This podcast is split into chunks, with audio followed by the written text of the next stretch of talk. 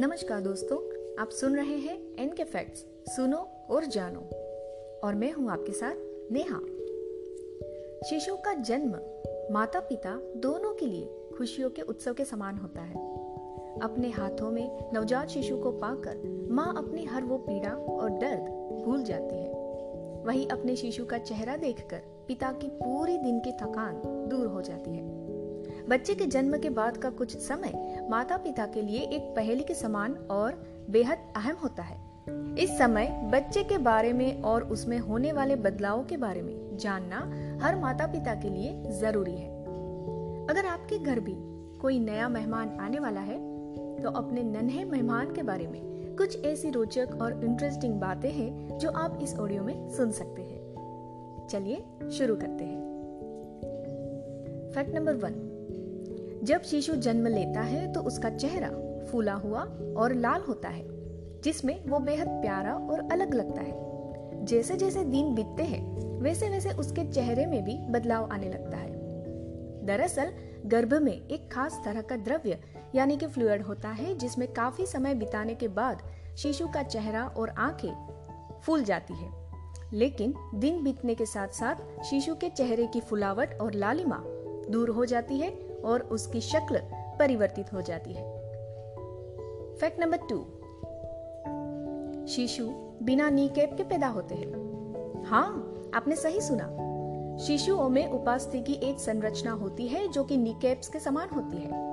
ये कार्टिलेज तब तक विकसित नहीं होते जब तक कि ये पूरी तरह से छह महीने के नहीं हो जाते। और यही कारण है कि अधिकांश बच्चे बाहों पर रेंगते हैं। वास्तव में बच्चे पैदा होते ही रेंग सकते हैं।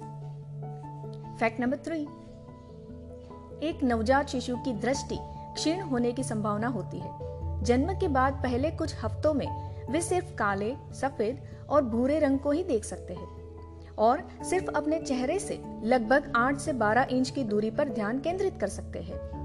हालाँकि कुछ हफ्तों के बाद वे रंग में देखना शुरू कर सकते हैं। लेकिन ज़्यादातर लाल रंग उन्हें जल्दी आकर्षित करता है।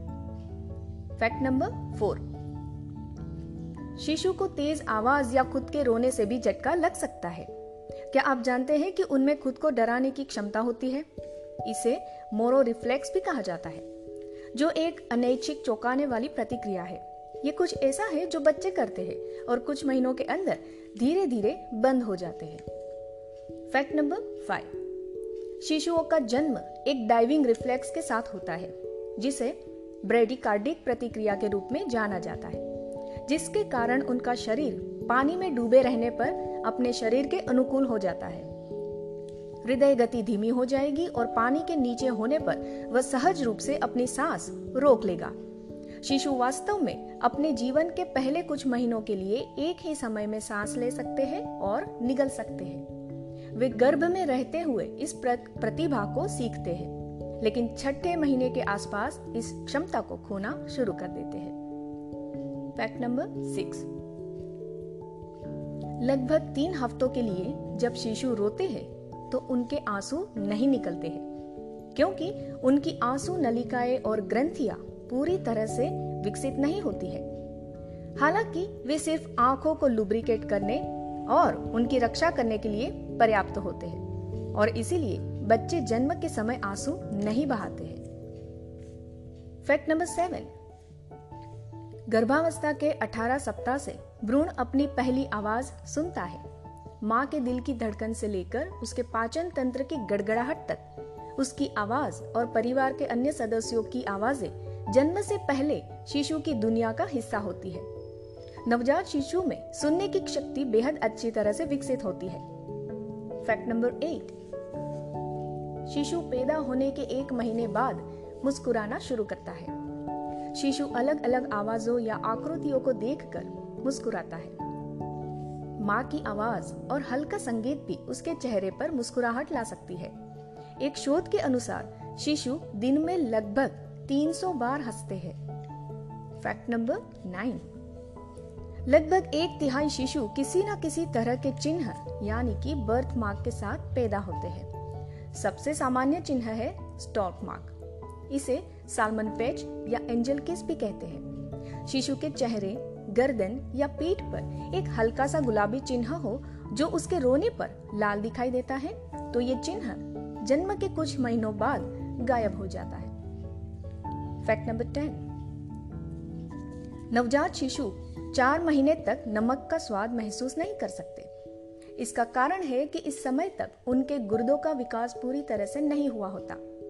गुर्दे ही सोडियम की क्रिया करवाते हैं, जो नमक का स्वाद आने का कारण है। वैसे क्या आपको पता है कि कॉकलियर ईयर किस इंजरी नाम की एक ऐसी परिस्थिति है जो ये बताती है कि शिशु के कान पर किस करने से वो बहरा हो सकता है? आशा करते हैं आपको हमारा ऑडियो अच्छा लगा होगा। अगर अच्छा लगे तो लाइक और ज़्यादा से ज़्यादा शेयर ज़रूर कीजिएगा। साथ ही हमें रेटिंग देना बिल्कुल ना भूले। ऑडियो सुनने के लिए धन्यवाद। मिलते हैं आपसे अगले एपिसोड में। तब तक के लिए अलविदा। जय हिंद।